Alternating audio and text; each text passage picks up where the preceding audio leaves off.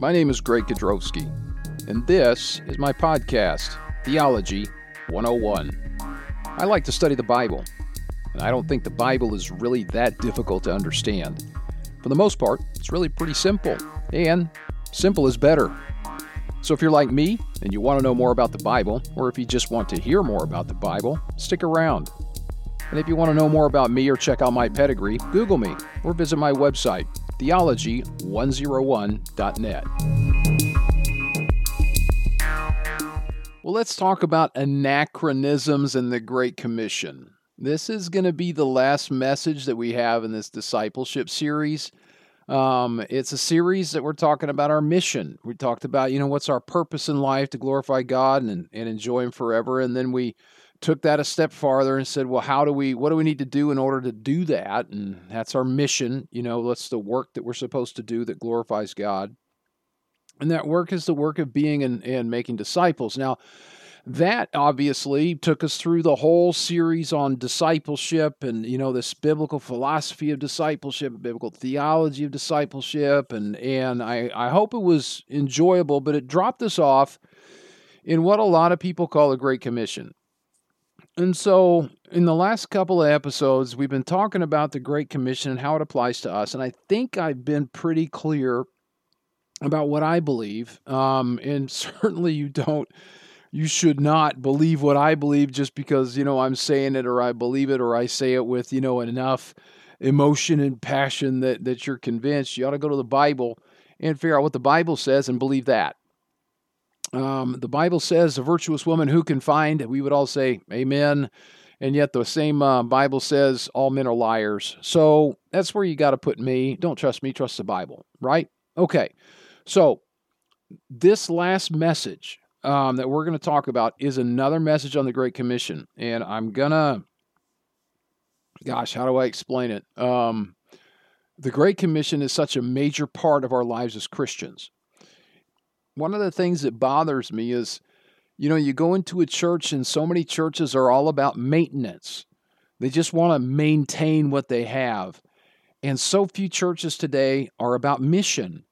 And you know, you go into a church, you know, like a, a, simple church that they're they're all about, you know, intentional evangelism and finding out new ways to reach people in the community with the gospel message and and then when when when they have new people come in or even with the the old people, what you know, they want to edify people. They give them Bible and and what you know, an abundance of of Bible with teaching and preaching, expository preaching of the Bible, and we've lost that uh, so much in the in the church that I want to take just a, I want to take a little bit. I want to talk a little bit more in this series on the Great Commission, but I want to take it from a different aspect we looked at the last epi- couple episodes, like I said, our last lesson, we looked at the Great Commission, how it applies to us in principle. But we really need to, to understand the Great Commission its doctrinal context because so many people out there are, are, are just applying scripture to themselves and to the church, just willy nilly, grab what you want and, and away we go. And it, it makes the Bible hard to understand. Now, I called this podcast Theology 101. Because I don't think theology, our knowledge of God and the works of God, I don't think I don't think it's difficult. I think it's kind of like, you know, in the university you get those you know 101 classes, you know, biology 101. It's just the basics, okay? It's the basics. And what we're going to go over today in this episode and the next episode, I'm sure it's going to extend more than an hour. So, I mean, it's it's okay. You can just hit the pause or hit the stop or hit the delete. You know, I mean, whatever. Um, I think it's important that we understand Scripture in context, and it's I think it's very important it, we, that we understand the Great Commission in context because if we don't, we're going to find ourselves running back to the Old Testament, and I'm going to show you why running back to the Old Testament to find out the teaching that we're supposed to teach our disciples. And if we go back to the Old Testament to pull out the teaching that we're going to be teaching our disciples, we are not going to be edifying the believers like God wants us to. We're not going to be making disciples according to God's plan. And so we're going to talk about anachronisms today. We're going to talk about the Great Commission and anachronistic errors. This will be probably a little bit more teachy, a little bit more doctrine um, than the last ones. I don't know how much you know pulpit pounding I'm going to get into on in in this in this episode, but um, I do want to go on record before we get into the deep weeds with everything. I do want to go on record and say, look, I believe the Great Commission applies to us today. I believe the principles found in the Great Commission passages at the end of the Gospels and at the beginning of the book of Acts, in their proper context, the principles of the Great Commission form what we call our life's mission today. But what we're going to do right now is we're going to take a doctrinal look at the Great Commission. We're going to look at the Great Commission in its context. And I want to I want to say this too, the Great Commission as it was originally given is not for the church. If you don't understand um, what we're going to be going over in this lesson, if some of this stuff is is just kind of you think, well, what what is this guy saying? Um, I would just encourage you just listen to it once or twice. Um, take some notes. You can get on my my website, Theology 101, or bump over to my my Bible study site. I think I've got some notes over there um, from a discipleship series that I taught at, at a church I started, Harvest Baptist Church. And just think about these things. As you're reading the scripture, I just want you to think about it because what we're doing is just allowing the Bible to speak for itself. If the Bible is God's word, then God gave us his word in plain enough language that we could understand it because he wants us to understand it so that we can obey him. It's not like God writ, wrote some uh, some mystical book that we have to decipher in order to figure out what the plan of God is for our lives. No, it's it's the word of God. It's the self-declaration of God. He wrote it in language. He gave us language, so God knows how to use language. He knows how we understand language. And so we just need to let the Bible speak for itself. The problem, I tell you what, the problem that we're going to run into um, with anything that I say in this episode and the next one with um, with the errors that are committed with uh, with the Great Commission. What the problem is going to be is the stuff that we have learned before. That's going to get in the way of what the Bible says. And so it's one of those things where you have to learn how to unlearn what you've learned wrong before you can start learning what the Bible says and what God wants you to learn. And so if you find yourself you know, going up against this thing, you say, what, what is this guy saying? You know, what is this guy saying? This doesn't make any sense. Evaluate and ask yourself, hey, am, am, what, am I trying to evaluate what he's saying based on what I've learned before? Rather than just approaching the Bible, approaching Scripture, and, and asking yourself, hey, what does the Bible say? Okay, so that's what I'm going to try to do throughout this episode and the next one is just say, look, what does the Bible say? And if we can come to the point where we observe what the Bible says in its proper context, then we can put the Great Commission in its proper context and we won't be making disciples that don't understand Scripture. They just don't. Uh, so, have so many so many examples in my mind. I had a conversation. No, we, we don't even have time to go there. Let's start. Let's start by talking about two principal errors in Bible interpretation. When we come up to, to, to our Bible and we start reading the Bible or we start studying the Bible, that's called observation in the methodical Bible study. Okay, you have observation, interpretation, correlation, and application. And so, observation is just reading the Bible. What does it say? But we get to this point where we're like, well, what does it mean for me? Where how do I apply this? That's what we're doing with the Great Commission. I say we apply the Great Commission in principle. We do not apply the Great Commission directly. I am saying that in context, the Great Commission is directly for Israel in a very specific context within the pro the kingdom program that God gave Israel. Now we'll see all that here in just a minute. But for us, we apply the principles. It's like going over to the Old Testament. We read something in the Old Testament and we say, you know, there's a principle there that I can apply to my life. And that's what we do with the Great Commission. The problem comes in, and there's two of them. Problem comes in when we start saying the Great Commission is directly for us. That's a problem. And I'll show you why. Two principal errors, okay? Commonly committed when we get to that point in our Bible study where we start asking ourselves, what does this mean for me? So I can apply it. interpretation. The first one is allegory. Now, I think there's a lot more I want to say about allegory, but I'm going to say it in a different context. This is our last message in this series. The next series we're going to start is going to be a little bit longer, it's going to be a little bit more involved, but we're going to have an opportunity to branch out into a, a couple of different things. And one of the things we're going to talk about is this allegorical. Uh, method of interpretation, where it came from, how it started, and, and how it's developed, and where do we see it today? Because it's it's all around us. The allegory this is the error of not taking literally what was written literally. Now, like I said, the vast majority of the Bible is just it's a history book. God took history and he used history and events in history and people in history to teach his doctrine. So all of the doctrine of the Bible, the vast majority of the doctrine of the Bible comes couched in history. It's a history book. So read it like a history book. It's literal. It's normal, we should say. Um, the problem comes in when when people start looking for some esoteric, spiritual, mystical meaning behind the words. And it's not to say there are not allegories in the Bible. You know there are. The uh, example I have is Galatians 4:24. Paul says um, he's talking about the, the the law and grace. He's talking about Old Testament, New Testament. He's, and he's using a metaphor. He's using a, an allegory. And he says in Galatians 4:22 that Abraham had two sons, the one by the bondmaid, the other by the free woman. He who was of the bondwoman was uh, born after the flesh. He was of the free woman was a promise, which things are an allegory. So there's allegory in the Bible. We're not saying that allegory is wrong. And a lot of times um, we'll use allegory in what we call pictures and types.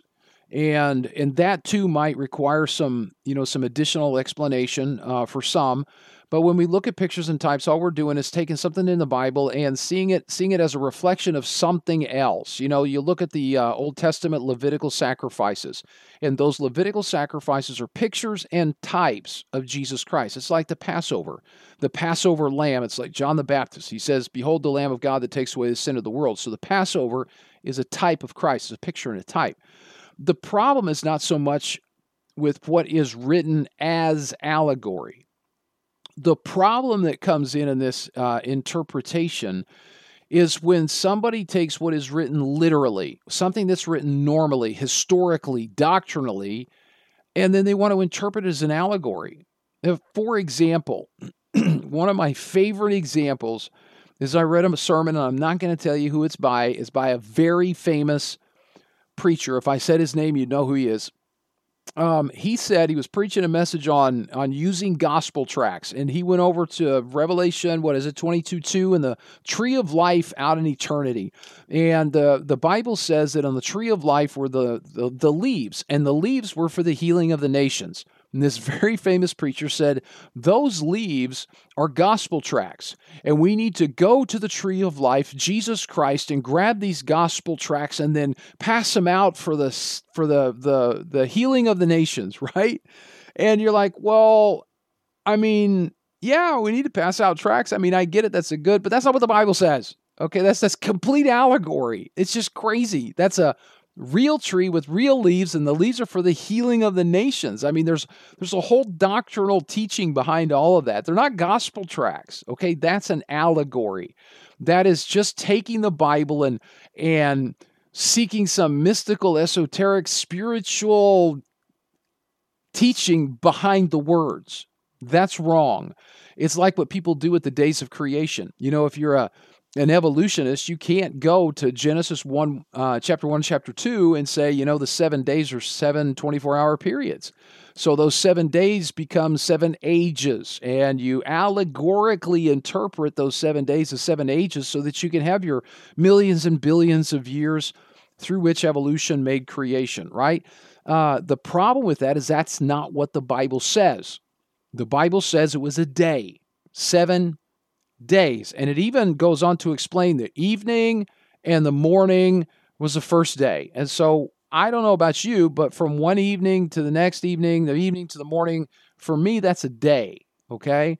So the Bible says normally, literally, historically, doctrinally, day. And the allegory says, eh, no, that's an age. That means millions and billions of years. And a lot of people do that too with uh, Adam and Eve. They say Adam and Eve weren't real people. Um, they're figurative representations of the first humans that evolved. They were the first ones that came out of the apes, or I don't know, whatever. I even, I even uh, had spent some time with a rabbi here a couple of years ago uh, at my job, and uh, we got to talking some some doctrine, and he didn't even believe in the Exodus. Uh, he said what was written in the book of Exodus about Israel and Egypt and coming out and crossing the Red Sea that didn't happen. That was just an allegory uh, to teach us some spiritual principles. So yeah, allegories. A lot we could talk about with allegories. We're not gonna. Okay, we're gonna leave that for for later. What we want to talk about here is anachronisms. And so, what do I mean by anachronisms? What are we going to be looking at with anachronisms? this is this is the error that occurs when people or events are placed incorrectly in chronological history. Okay, ana and Chronos. That's that's the word anachronism. ana and Chronos. Those are two words from from the Greek. Ana is a prefix which means against. Okay, against. And chronos, of course, is like chronology. It means time. So against time. Together, you mash those together. Anachronistic. Uh, an anachronistic error is an error made against time. So it's it's an improper placement of people or events in a in a in chronological history. For example, um, Sabbath keeping. There's a whole denomination today, Seventh day Adventists, that want to keep the Sabbath. Well, that's an anachronism because the Sabbath was given in the past and we should not ap- uh, apply it in the present.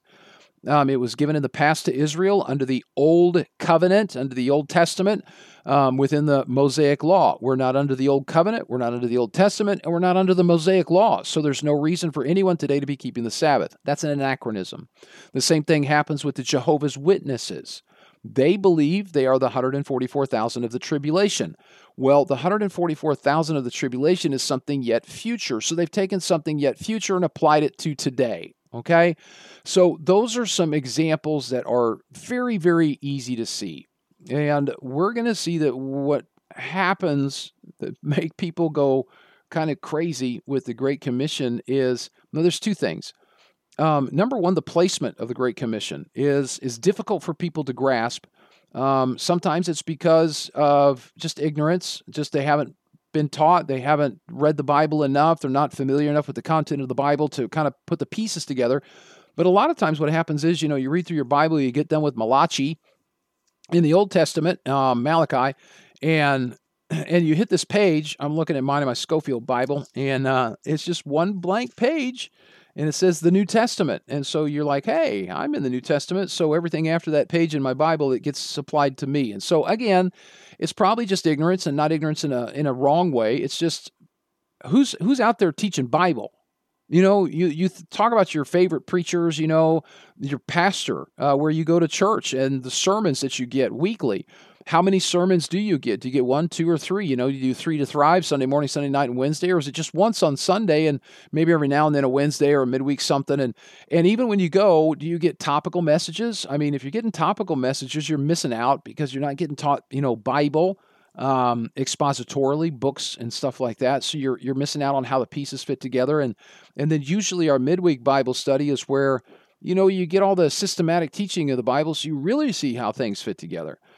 And so I think a lot of people are missing out on a lot of good Bible teaching today just because um, you know people are more interested in giving little TED Talk sermons and and and doing happy things, you know, like playing board games and stuff like that during the midweek rather than actually teaching the Bible. And so we've lost a lot of the the the Bible knowledge that that people had several generations ago and people are just ignorant. They just don't have the the tools and the the the um the knowledge to to put the pieces together. So we're going to try and do a little bit of that here within these two episodes, and and obviously we're not going to solve the world's problems in two podcasts, um, but we can at least we can touch on the Great Commission, and we can say, you know what? Hey, let's let's look at the Great Commission. It has a very very specific um, context, and I want to want to mention this that one of the didactic tools, you know, the teaching tools, if I want to use that word, didactic teaching, one of the teaching tools that'll help you avoid anachronistic errors. Okay, these these timeline errors is is a timeline. Think of a timeline, a piece of paper. You know, you put a landscape and you draw a line left to right. On the left side is Genesis, on the right side is is Revelation, and everything in between falls in chronological order. Well, if you think about a timeline and you put things on a timeline, you start, you know, putting dates and you start putting events and you start putting people, you know, Christ and his first coming and his death and his his burial, his resurrection, his 40 days with the apostles, his ascension, and then the, they uh, go off and, and start preaching the gospel. That's going to help you avoid anachronistic errors, okay? Because look, the like the Great Commission, like we're going to look at, has a very specific chronological historical context. Okay, it happened after the resurrection of Jesus Christ, and it happened before the ascension of Jesus Christ. So Christ spent 40 days uh, on the earth uh, with his disciples after he rose and before he ascended in, in Acts chapter 1. And during that time is when he gave them the Great Commission. Okay, this this this passage that we just love to grasp as our own. And we're going to find out that, man, we really got to take some care to apply it right. So I want you to think linearly, linearly, because that's how God gave us the Bible.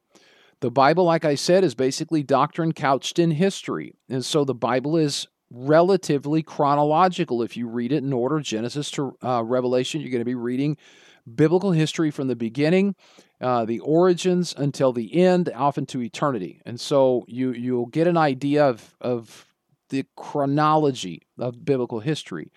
And so think linearly. And it's even more important to do so when we start talking about these events, very specific events. Well, how are they placed? What came first? What happened? Because God gave his Bible as a progressive revelation. Okay? God did not give the Bible all in one shot. He didn't just sit down and take a, you know, a couple of weeks and, and write the Bible. The Bible was written over about 2,000 years. It was written through about 45 uh, different human authors. And so we have 66 books, and and it, they were given in chunks uh, through history. You know, we have Job, which came first. That's just a book that's kind of hanging out there by itself. And then God raised up Moses, and Moses gave us the Pentateuch, which is a, a unified whole. Um, basically, the the whole Pentateuch is one written and literary work. That that that's it's just the foundation of the Bible. But yet within within the Pentateuch we have you know Genesis to the Deuteronomy, five different books, and and each has its own um, each teaching within that, that context of the Pentateuch. And then after a while, then we get you know the the, the books of history with Joshua, Judges, and Ruth and Samuel. So th- th- it wasn't all given at the same time. You know, especially when you look at Old Testament and New Testament.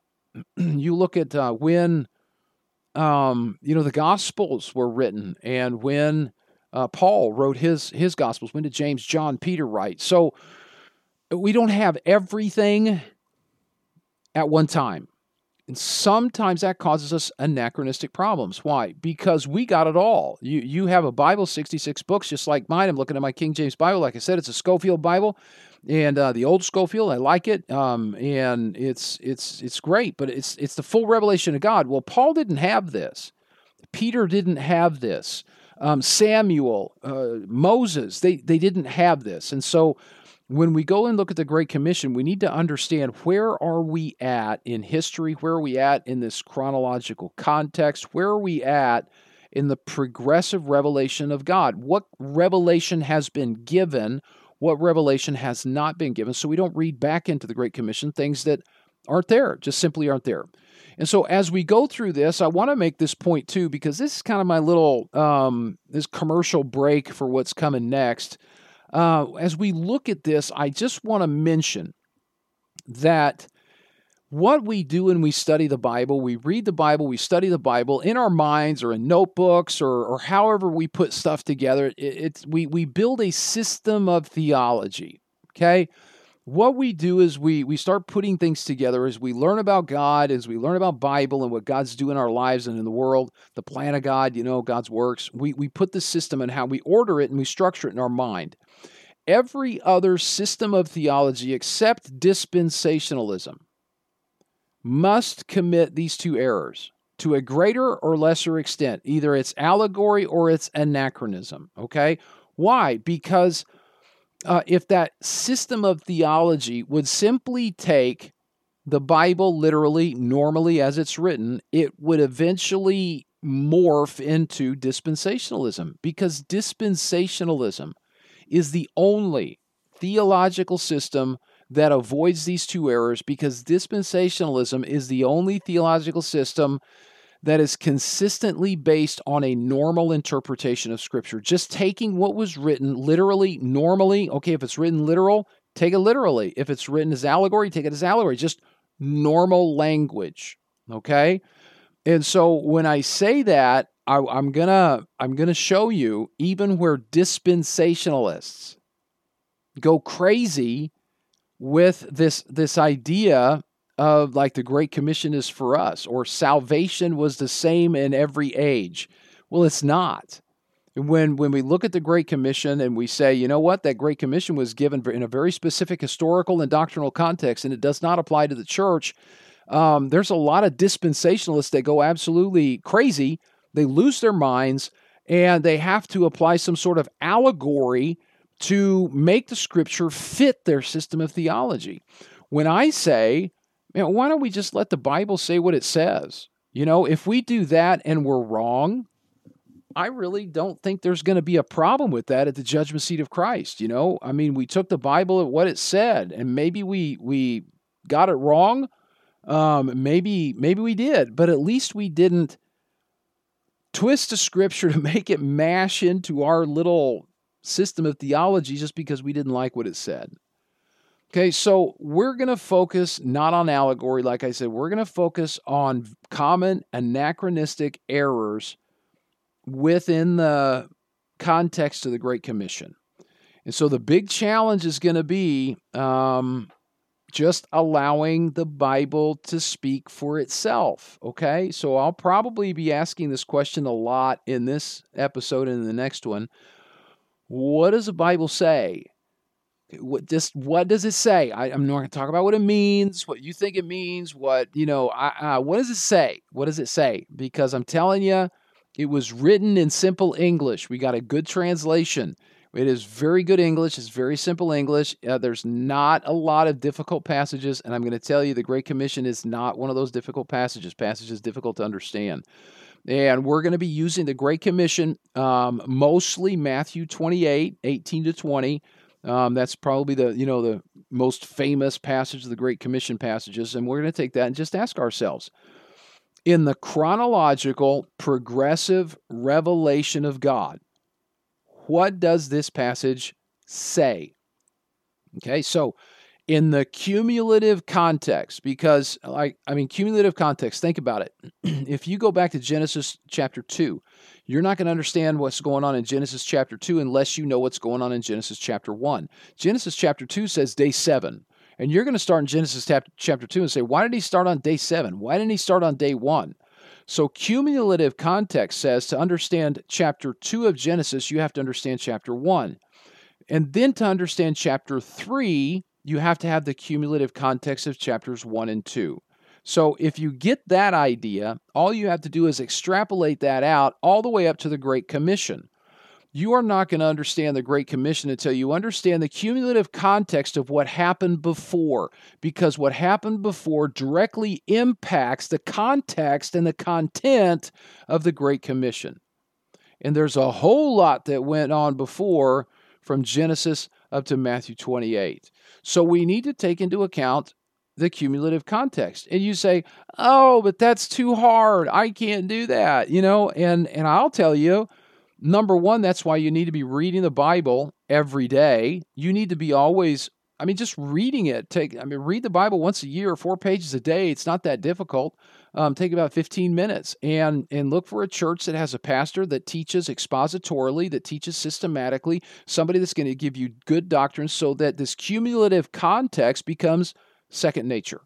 Okay, it's not that difficult. It's not. But if we're not bathing ourselves in Bible content, good Bible preaching, and expository preaching, systematic teaching of Scripture, we're not going to get it. Okay. It, we're not going to get it. And so the challenge is if the Bible, if what the Bible says goes against what we believe or what we have been taught, what would be the right response? Should we correct ourselves in order to align ourselves with the scripture? Or should we try to align the scripture with what we have always believed? I think you know the question. I think you know the answer to the question because if we go to this route of trying to align the scripture with what we've always believed, we're either going to do it by allegory or anachronism. So let's correct ourselves to align ourselves with what the scripture says and allow the scripture to lead us into a better system of theology. So here's our focus question for the study Is the Great Commission for us today? Is the Great Commission in its proper context? Is it specifically and doctrinally and directly for Christians living in the church age today? All right. Now, I, I, like I said, last couple of podcasts, last couple of episodes, we looked at the general principles of the Great Commission and how they apply to us. And I have no problem in saying, in context, uh, the principles found in the Great Commission are obviously applicable to us. And in that sense, yes, the Great Commission is. However, what I want to focus on now is very specifically asking ourselves that in the doctrinal, historical, cumulative context, is the Great Commission for the church today. All right. So we're going to use, like I said, Matthew 28. So I'm going to jump back there. We got a bunch of, bunch of passages to read. Um, there's a lot of passages, a lot of scripture. I might jump over some of those. Um, these two episodes are probably going to be a little bit longer as is, and I might just uh, mention some passages. Uh, I like to read them so that you don't think I'm trying to mess with you. But if we jump around and I just mention some passages that we've read before, uh, that's why we got a lot to look at. Some of the passages, yeah, they're good.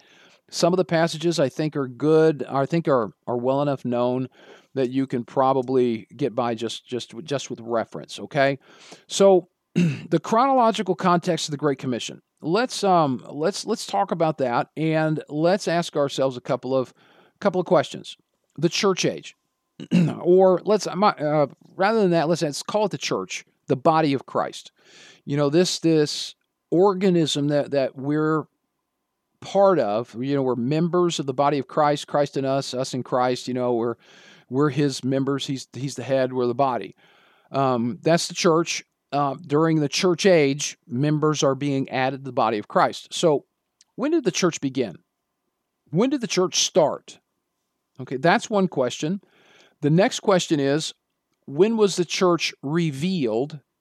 Okay, and then when will the church end? Or rather, when will the church age end? When will members stop being added to the body of Christ? All right, so so three questions. The first one, when did the body of Christ start? When did was when did it become alive? You know, you could always say, well, the the body of Christ was conceived in the Gospels, you know, where where we see the you know the the called out group of the twelve disciples eventually. Be, I know, but when we talk about the body of Christ, when was the first member of the body or member of the body of Christ added to the body of Christ? When was the body of Christ born? When did it become alive? When were when were we connected? And I think you'll find the answer. And again, I'm just going to reference it. Um, you can look it up later. It's it's very well known. Acts chapter two. Okay, the church, the body of Christ. It started with the coming of the Holy Spirit of God to dwell in believers. The believers were born again by the Spirit. They became alive.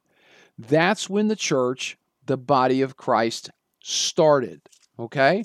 So the body of Christ starts in Acts chapter 2. That causes people a lot of problems because simply because it started in Acts chapter 2 doesn't mean anybody knew about it in Acts chapter 2.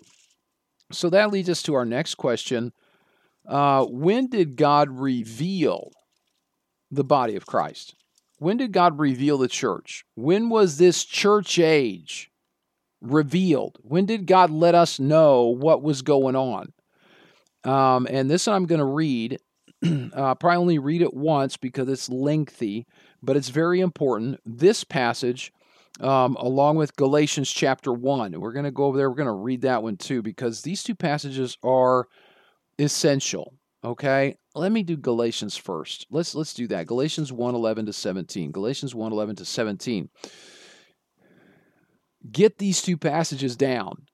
Okay, uh, if if you want to understand the, this this cumulative context, this chronological context, if you want to understand you have to get down what these what these passages say. And so follow along Galatians 1:11.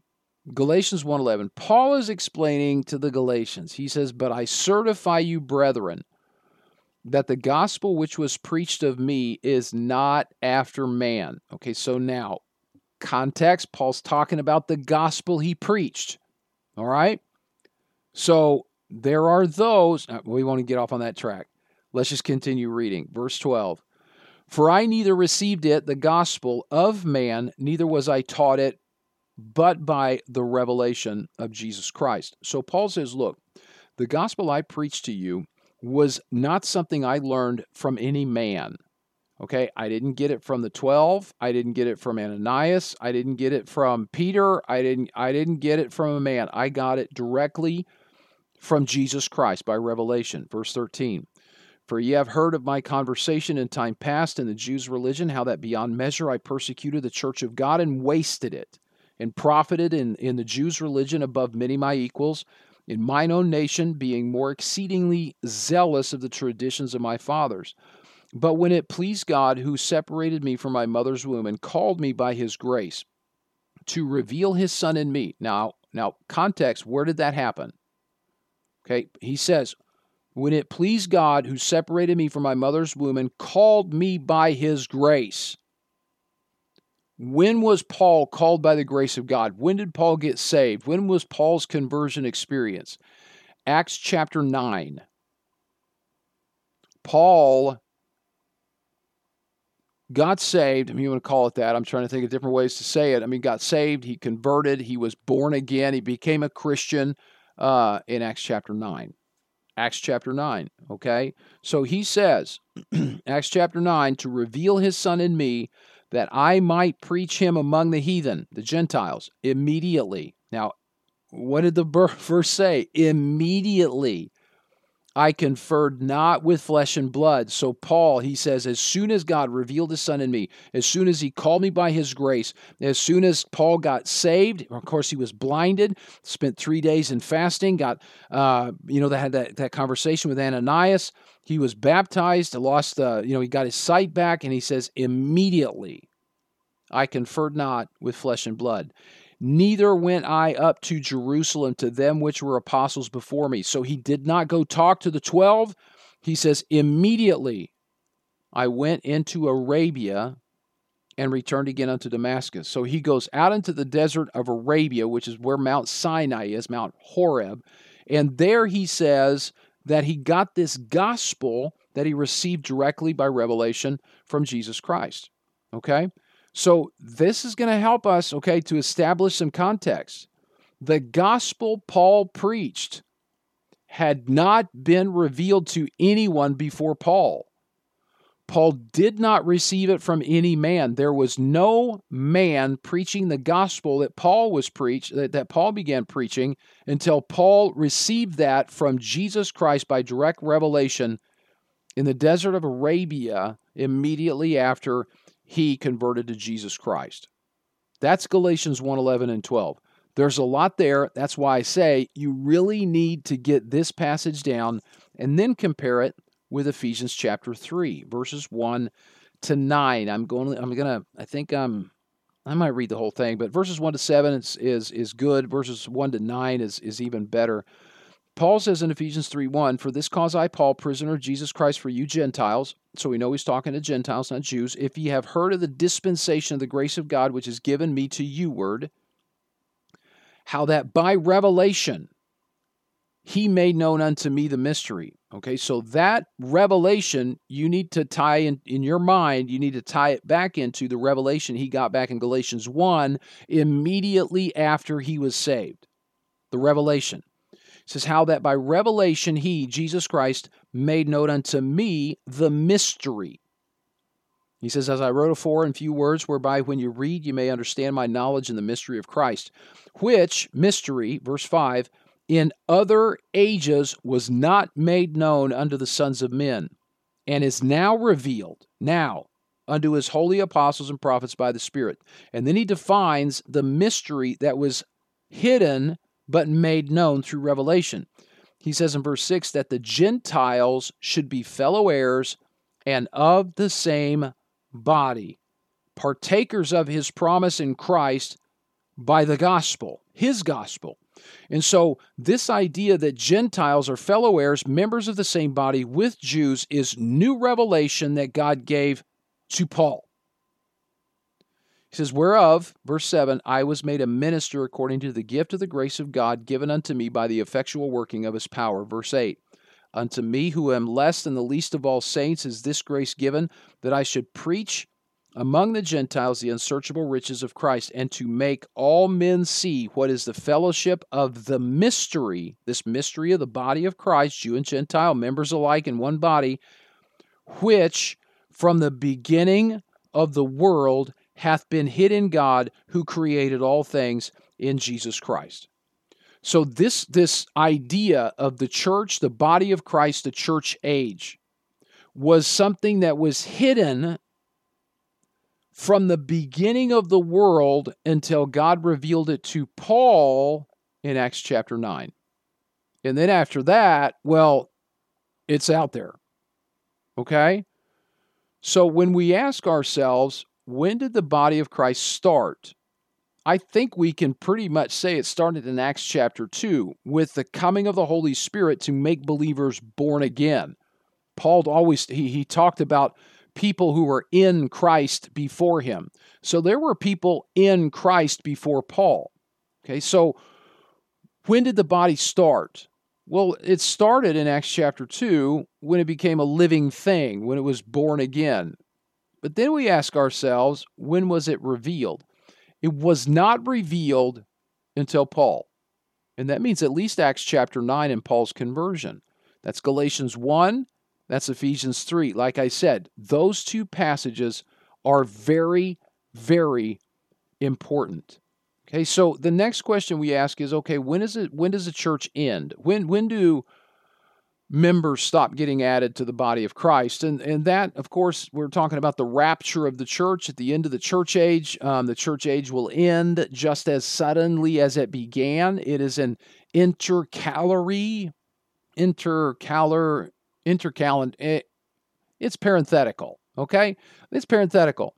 And try and use big words and get myself all messed up. But uh, it's it's something that God didn't reveal before, but he kind of stuck in history because of how the events unfolded. And so he didn't reveal it. Obviously, God knew it was going to happen. He's omniscient. And so we have this parenthetical church age.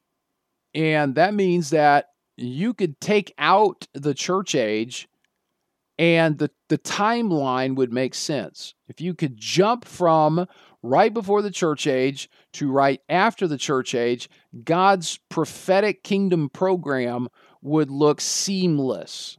Okay? But we have this this um this parenthetical church age, and it's going to end just as suddenly as it began. It began with this sudden coming of the Holy Spirit to dwell in believers in Acts chapter 2, with the Holy Spirit coming down, and it's going to end with this sudden removal of all believers when the Holy Spirit is going up in the rapture, uh, with the rapture of the saints, the rapture and the resurrection. Two passages, 1 Thessalonians 4 13 and 8 to, to 18. And then, of course, 1 Corinthians 15, 51 to 58. First Thessalonians talks about the rapture, the, the catching away, and First Corinthians 15 obviously talks about, um, within the context of the catching away, the rapture, um, it talks about the resurrection of our bodies, how we'll be transformed into something glorious and, and eternal, immortal. And so that gives us a little bit of chronological, cumulative context for the Great Commission. Because remember, at the church, the body of Christ was not revealed until Acts chapter 9. And, and don't let this mess you up, okay? Because some people get hung up on the fact that the body of Christ existed from Acts chapter 2 until Acts chapter 9, but it wasn't revealed until Acts chapter 9. So the, the question is can something that exists not be revealed? And I think you'll agree with me that the answer is well, yeah. I mean, obviously. I mean, how many things have been discovered? You know, you think about, let's just take the Americas. You know, for many Europeans until in 1492 when when what's his name sailed the ocean blue, uh, nobody knew about the Americas. So does that mean the Americas didn't exist? I mean, that's why they called. I mean, they called the Native Americans, they call them Indians. They thought they went all the way around the world and hit India. They were like, hey, here we are. Welcome to India. And these are the Indians. And that's we call them Indians. Well, no, they're Americans. They're the original Americans. They're the Native Americans. And so uh, they didn't know that the Americas existed, but the Americas existed. And when when they came over in 1492, well, they discovered that, hey, here it is, and now we have knowledge of them. And so it's the same concept. God did not reveal the existence of the body of Christ until Paul, Acts chapter 9. And so the body of Christ existed from Acts chapter 2 all the way up to Acts chapter 9. And listen, listen, here's the key nobody knew a thing about it. They didn't. They didn't know about the church age. They didn't know about the body of Christ. They didn't know about this church with Christ the head and we the members and Jews and Gentiles alike. Nobody knew a thing about the church and the church age, the body of Christ, until God revealed it to Paul. So just because something exists doesn't mean it's revealed. And so if we take what was revealed later and shove it back in to a passage that was earlier, we end up creating some anachronism, an anachronistic error. And so we need to be very careful not to read the church, the body of Christ, back into the Great Commission. That is an anachronistic error. It is applying something from our present to something that happened in our historical past when Jesus Christ gave the Great, Great Commission to his apostles, the revelation of the church, the body of Christ, was still yet future. Nobody except Jesus himself, nobody in Matthew 28 knew anything about the church, the body of Christ, or the church age. That's what the Bible says. That's what Paul says in Ephesians 3. That's what Paul says in Galatians 1. The, the gospel Paul preached was new revelation. The mystery of the body of Christ was new revelation with Paul. So, up till Acts chapter 9, you have a different gospel and no knowledge whatsoever of what we know today as the church, the body of Christ, in the church age. So, let's take some, some time and talk about some specifics in the context of the Great Commission, some specifics. Matthew 28 16. Matthew 28, 16, getting a little bit or a few more verses before the, the Great Commission so we get it in context. It says, Then the eleven disciples went away into Galilee, into a mountain where Jesus had appointed them. And when they saw him, they worshipped him, but some doubted. And Jesus came and spake unto them, saying, All power is given unto me in heaven and earth. Go ye therefore, he's talking to the eleven, Okay, go ye therefore, teach all nations, baptizing them in the name of the Father and of the Son of the Holy Ghost, teaching them to observe all things whatsoever I have commanded you. And lo, I am with you always, even unto the end of the world. Amen. Okay, so the Great Commission now is given after the resurrection and before the ascension of the Lord Jesus Christ. It was given, as we saw in this passage, to the 11 disciples who are also called apostles. I mean, we could call it 12 if you want to include Matthias. I'm not going to balk at that. But in the in the in the in the passage, we got 11. Okay, we got the 11 disciples. Now, there's two commands, two imperatives to this to this great commission, right? Go and teach. Go and teach. So they have to go in order to fulfill the commission. We, we've seen that time and time again. The Lord wants his disciples uh, to, to be from all nations. And so uh, you got to go out, go to all nations and then and then preach. So the lord gave this commission to jews. The jews are very nationalistic so we see the reason for this this command uh, because of the covenants given to them the covenants of promise much of them concerning the land grant and and how the gentiles were going to be subservient to israel. It wasn't normal or natural for a jew to go out among other nations to to gentiles. Um, in some cases it was even not permitted for them to go out and to be among the Gentiles. So the Lord makes it very clear and he commands them, go. Okay, go. It's an imperative, it's a command. And then he says, go and teach. So go ye therefore and teach. So there's your other imperative, your second imperative. And after they go, once they get to where they're going, they're supposed to teach. Now, that's how a disciple is made. If you think about it, Um, how is a new disciple made? Well, you go out and you talk to a lost guy and you teach him the gospel. You teach him about sin and then you teach him about personal condemnation and responsibility before God, judgment to come, and how Jesus Christ paid that fine. And you teach him the gospel. Sometimes we call that preaching because it's announcing authoritatively the gospel message, but it's teaching the gospel. So, what do we do to make a disciple? A new disciple is made through the teaching of the gospel, evangelism. And then once once that that lost person becomes a disciple, a follower of Christ, he's saved, he's born again, he's repented and believed on the Lord Jesus Christ. Well, how do we make a disciple in the sense of how do we mold that man, uh, that woman into the image of the Lord Jesus Christ? And of course, that's through edification. We do that through teaching. 2 Timothy 3 16 and 17, that the scripture was given so that we could be perfected and made perfect unto all good works. And so the, the, the two commands, go ye therefore and teach all nations, are followed um, by two, I think they're they're called gerunds in in in grammar and syntax. The ing words, running, eating. Well, there's two ing words that follow these two commands, and they give us a description of how we do that. So when the Bible says, "Go ye therefore and teach all nations," then it gives us the how-to, baptizing them in the name of the Father, and the Son, of the Holy Ghost teaching them to observe all things whatsoever I have commanded you. And so we have these two ing words that follow uh, the commands to teach us okay, how are we supposed to do this thing? How are we supposed to go and make these disciples and teaching? Well, how are we supposed to do that? So, first comes water baptism.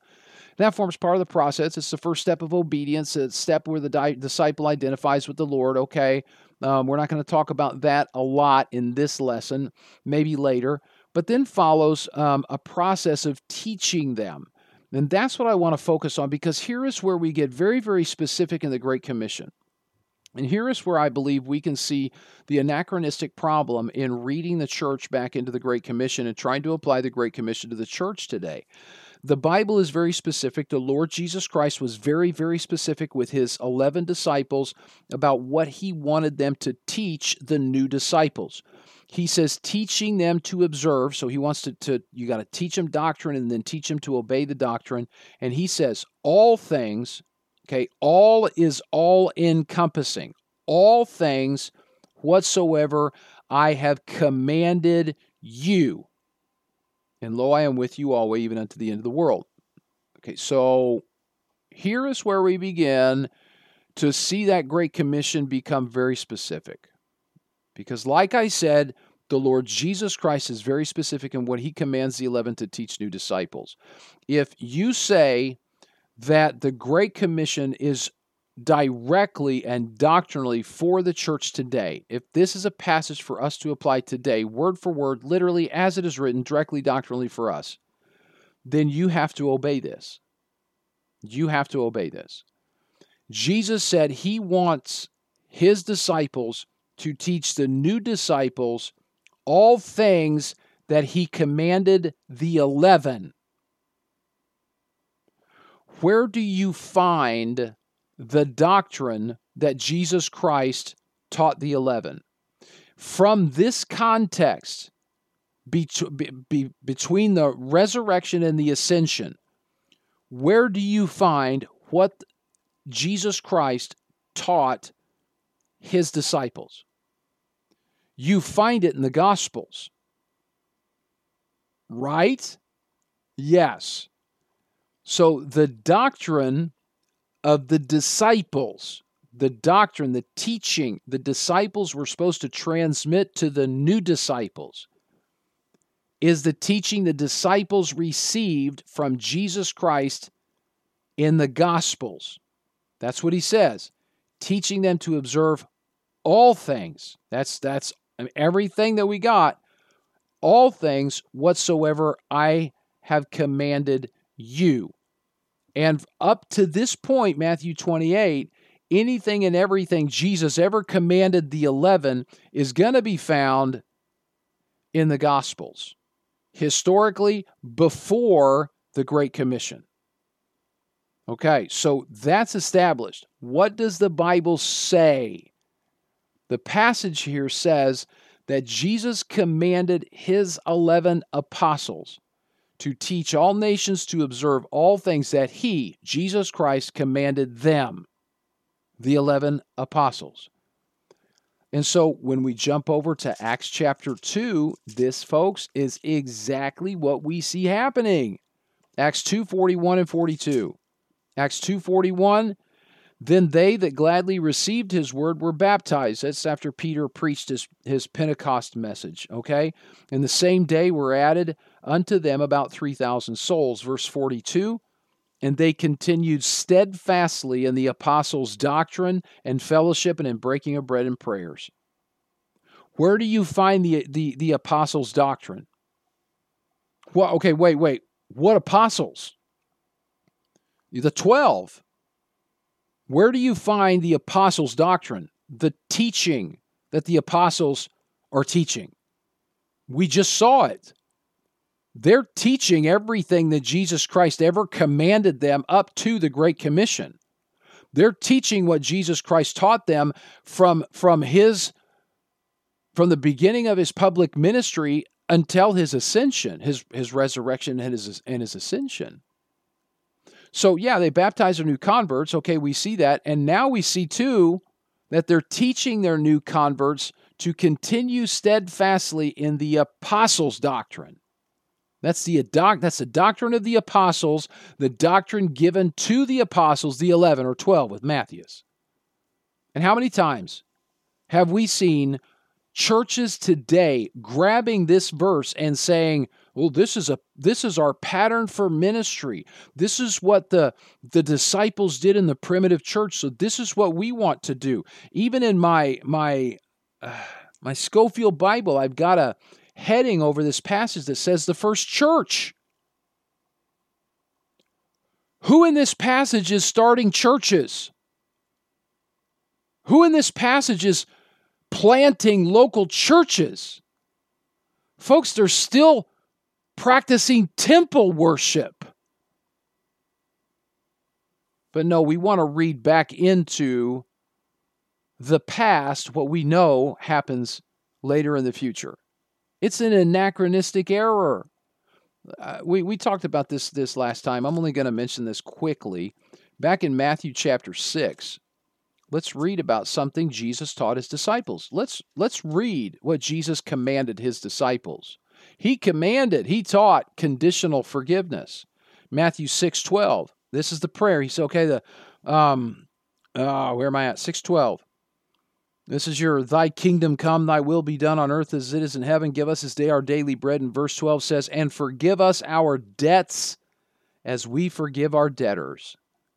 Okay, how does that play out? Verse 14 Jesus Christ told his disciples, If Ye forgive men their trespasses, your heavenly Father will also forgive you. But if ye forgive not men their trespasses, neither will your Father forgive your trespasses. Conditional forgiveness. That's what the disciples are teaching. That's the apostles' doctrine. Do you teach that today? Oh, but we follow the apostles' doctrine. Well, then you're a heretic. You're teaching bad doctrine because that that contradicts what Paul says in Colossians 2:13. Paul says in Colossians 2:13, "And you being dead in your sins and the uncircumcision of your flesh, hath he quickened together with him, having forgiven you all trespasses." So in the moment of our salvation, we have unconditional forgiveness of all trespasses, all sin, past, present, and future. The apostles' doctrine, Acts 2, Acts 2:42, contains the teaching that if you do not forgive others, God will not forgive you. And I'm telling you, we do not teach that today. Today we teach that because God has forgiven us, we should forgive others as he forgave us. It's totally different. Look, go go back, and if you don't have your Bible, that that's fine. Matthew 28, but just go back on your timeline in your head to the Great Commission. After the the the earthly ministry of Christ, he's resurrected. He's going to be going back to heaven in the ascension here very soon, and he gives this Great Commission to his um, to his to his disciples.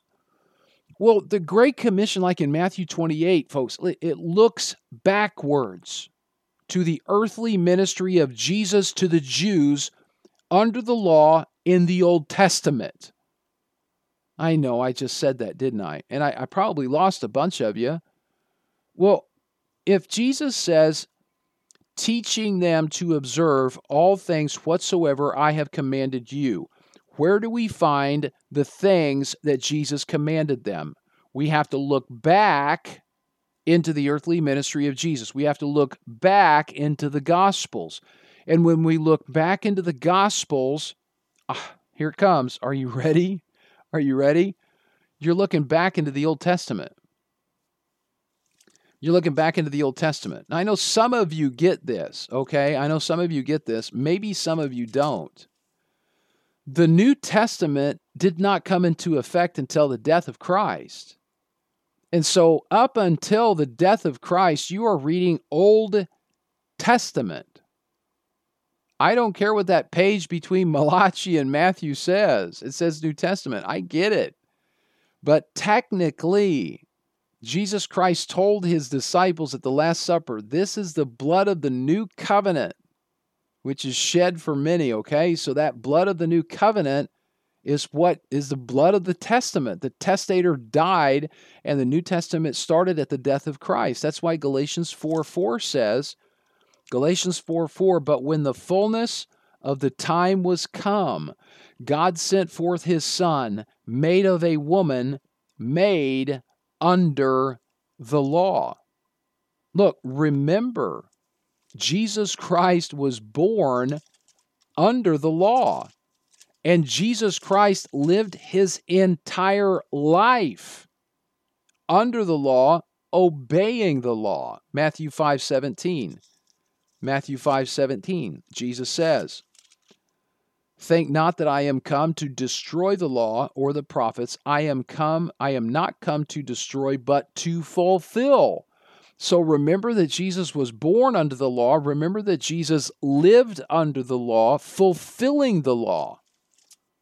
And once that law was fulfilled, he died on the cross, again, fulfilling the requirements of the law for us in our place, our substitute. Hebrews chapter 9 says, Hebrews 9 15 to 17.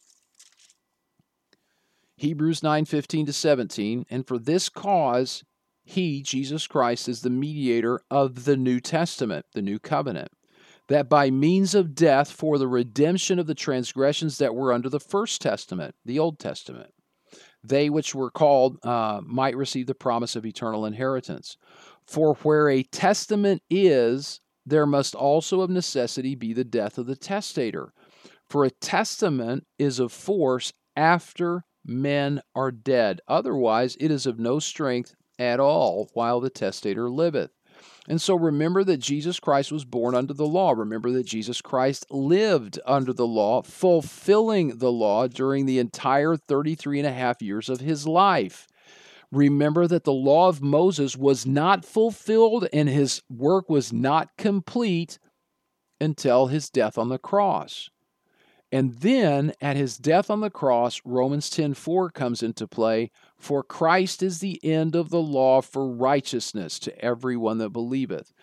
And so when we look at this and we go back and we take a look at what Jesus Christ said in Matthew 28 18 to 20, he's telling them what he wants them to teach. Go and teach all nations. Okay, what do you want us to teach in the Great Commission? The Great Commission teaching is teaching them to observe all things whatsoever I have commanded you. So we have to look back into the Old Testament under the law in the Gospels to find the teaching that the Great Commission commands the disciples to teach. So, if we say that the Great Commission is specifically and doctrinally for us today, we are saying that we look back to the Gospels, to the Old Testament, to the law for our teaching on how we follow Jesus. If we say the Great Commission is specifically and doctrinally for us today, then we are saying it is wrong to look forward to Paul for our teaching on how we should follow Jesus, because this is a command teaching them to observe all things whatsoever I have commanded you, the eleven. Therefore, to teach anything else is wrong. We got to go back to the Old Testament. We got to go back to the Gospels. We got to go back under the law, apparently, in order to obey the Great Commission directly. So, how are we supposed to understand the Great Commission in its proper and doctrinal context and avoid anachronistic errors? You know, we could look at this and say, okay, I get it. We don't look back. We follow Paul. Paul says, hey, uh, be followers of me as I am of Christ. That's how we follow Christ. So, there's something going on here. And so, how are we supposed to understand the Great Commission in, in its proper doctrinal context and avoid these anachronistic errors? Avoid trying to push the church into this passage and, and shove Christians in here and say, this is what we're supposed to do, because it was never that design. We're never to be put under the yoke of the law again. We're free from the law of Moses and Jesus Christ. Okay? So here's another principle. We're gonna we're gonna develop this here in uh, in the next episode. We're getting ready to finish this one up, and we're we're going to jump into the next episode uh, from here. But what we need to do is pay attention to the words. Okay, a principle of Bible study. The words that God preserved are the key to the Bible. Not just the word, it's not just the message, it's the words. The words are important. We need to pay attention to the words. God promised in Psalm 12, 6 and 7, maybe it's 6 to 8, can't remember, um, that He said that He would preserve His words from this generation forever. And so there is a phrase in the Great Commission of Matthew 28, um, right at the end, in verse 20, that is our key. There are three words, three words, um, in the end of, no, there's one, no, one, two, three, four. There's five words. Five words. I think I got three in Spanish. No, three in Greek. Okay, never mind. Um, we'll get there. Um, look, there's five words. There's a, a phrase right at the end. This is the key. This is essential. This is fundamental. If you want to understand the Great Commission, if you want to understand the proper interpretation of the commission in its context, this is the key. Unto the end of the world. Matthew 28 20 post resurrection, pre ascension, Great Commission. It will be fulfilled unto the end of the world. Jesus said, Go ye therefore and teach all nations, baptizing them in the name of the Father and of the Son and of the Holy Ghost, teaching them to observe all things whatsoever I have commanded you. And lo, I am with you always, even unto the end of the world. Oh yeah. Now now now this is I mean, I, I don't know if this is going to tickle your gizzard like it did mine, but I like this. This is cool. This is neat. This is where you see these pieces of the puzzle start fitting together perfectly. I mean, God wrote this book. This phrase, unto the end of the world, is used almost exclusively in the scripture by Matthew. And Matthew is very specific in how he uses it throughout his entire gospel. Okay, so we're talking about some a phrase that's used almost exclusively in Matthew. And then in Matthew, we're talking about it using about this phrase being used very specifically within this gospel. I mean, I mean, this is uh, this is like, I mean, this is good stuff. So you see this same phrase, and I'm going to give you the Greek, okay, and uh, and then I'm going to explain myself, okay, so you don't get yourself all in a wad. Um, I'm going to explain myself, but but I mean it's even cooler when you can see how it ties in in English and how it also ties in in Greek. So it, the, your Bible says the same thing in English and in Greek, okay? Because it says the same thing in Spanish too, but we're not we won't go there. So look, the phrase in Greek is sunteleas to ionas. All right, sunteleas, the end, to of the Ionas world. Sunteleas to Ionas. All right? That's the Greek. Um, English, the end of the world. Now, I know we're not going to, I mean, I, I, I know. Okay, whatever. Greek. Okay, I, I taught myself some Greek. Um, I read my Greek New Testament. I, I did some stuff because I was I was working on some things that I wanted to. Whatever You can do this with a Strong's Concordance. You can do this with eSword. You can do this with whatever, okay? All you have to do is get out your Bible program, your Strong's Concordance, and you trace this phrase through Scripture. I'm saying trace this phrase in English and in Greek through Matthew. Um, and you can see the same thing in English that you see in Greek. What you see in Greek is what you see in English. You see, God is in charge of the whole package. Okay, I know people get all up in a wad about about folks using Greek to correct the English. That's not a problem with the Greek, folks. The Greek is not the problem. The person correcting the English with the Greek is the problem. I'm telling you. I taught myself Greek so I could say that, so I could figure that out. Your English Bible says the same thing the Greek Bible says. The Greek Bible says the same thing your English Bible says. And if somebody wants to use the Greek to correct the English. It's not a problem with the Greek. So don't get all up in a wad about Greek. It's just another language. It's like Spanish. You know, there's some Spanish speakers that don't know English. So we don't go correct their Spanish Bible with the English, and we don't correct the English with the Spanish. What we do is we take the Bible God is using from the Textus Receptus, the good line, and we use it as a closed system. We don't correct one Bible with another. If we're using the King James, we're going to use the King James. That's our closed system. If we're in if we're in Spanish, we're going to use the Reina Valera and we're not going to correct it with another version of the Reina Valera. We're not going to correct it with the English, we're not going to correct it with the Greek. We're going to use this closed system. You can do the same thing with Greek, folks. If all you had, all you had, okay, quotes, all if all you had was the the the the Masoretic text in Hebrew and the Textus Receptus in Greek. You could get just as much out of that if you knew Hebrew and Greek as you could any other Bible in any other language. The problem is not with Greek. The problem is with sinful, prideful man exerting his authority over Scripture. Yea, hath God said. We know who the father of that kind of crap is. Okay? So look, Matthew recorded in writing what the Lord said in the Great Commission, or I'm sorry, uh, when the Lord said the Great Commission would be fulfilled. Okay, um, gave us a time frame unto the end of the world. Okay, because he says, "Look, go teach whatsoever I've commanded you, and lo, I am with you unto the always, even unto the end of the world, even unto the end of the world." He said that in English, "Sunteleas to Ionas." He said that in, in Greek. So here it is: the church, the body of Christ, will not even be on earth at the end of the world. Right? I mean, Christ is going to rapture us out at least seven years before the end of the world. And so the church, the body of Christ, cannot fulfill the Great Commission as it is written in Matthew 28. Cannot. Because we're not going to be here at the end of the world. Lo, I am with you even unto the end of the world.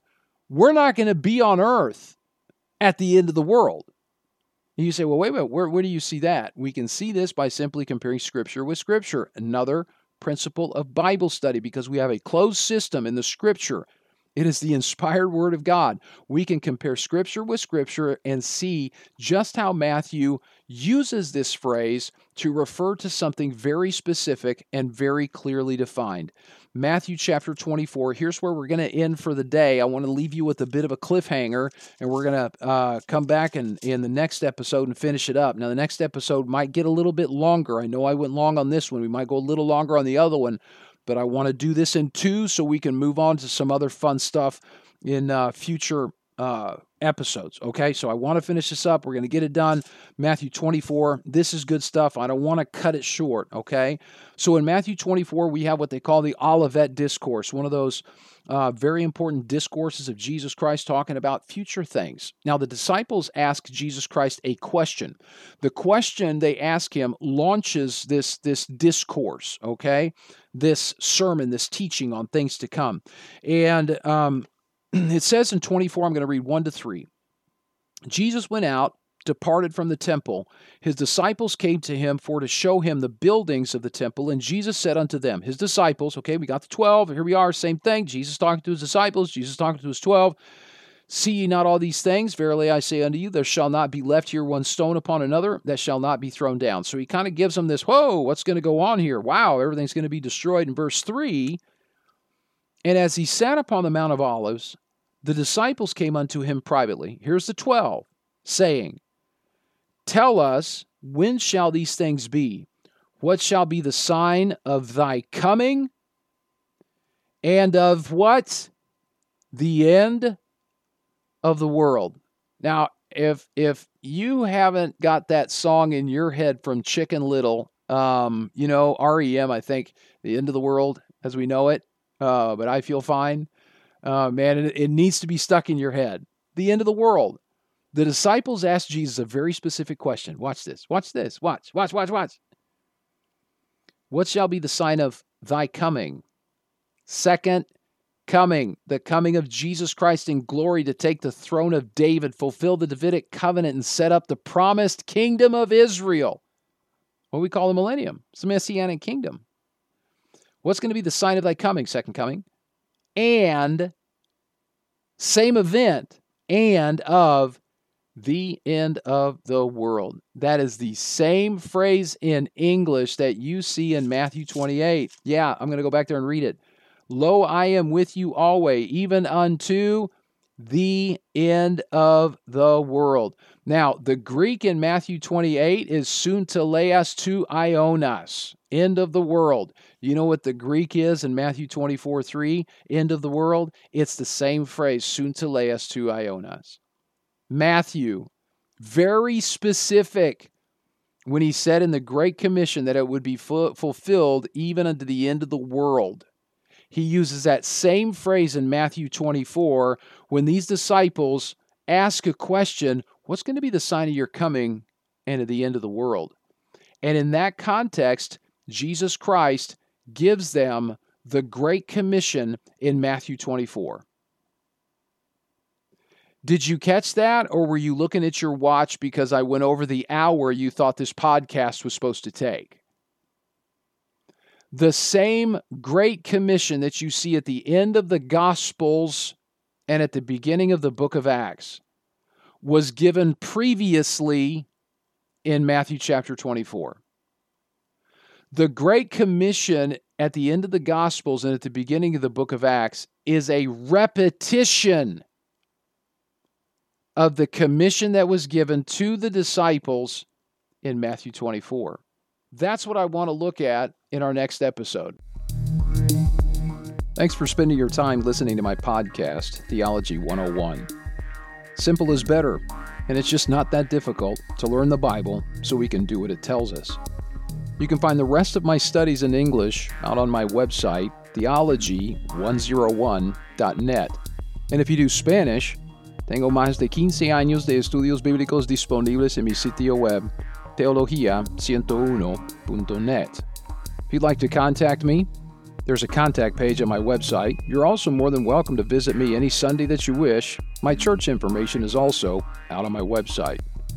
Remember what Nicholas von Zinzendorf always said Preach the gospel, die, be forgotten. Learn the Bible, do what it tells you, and come back for more Theology 101.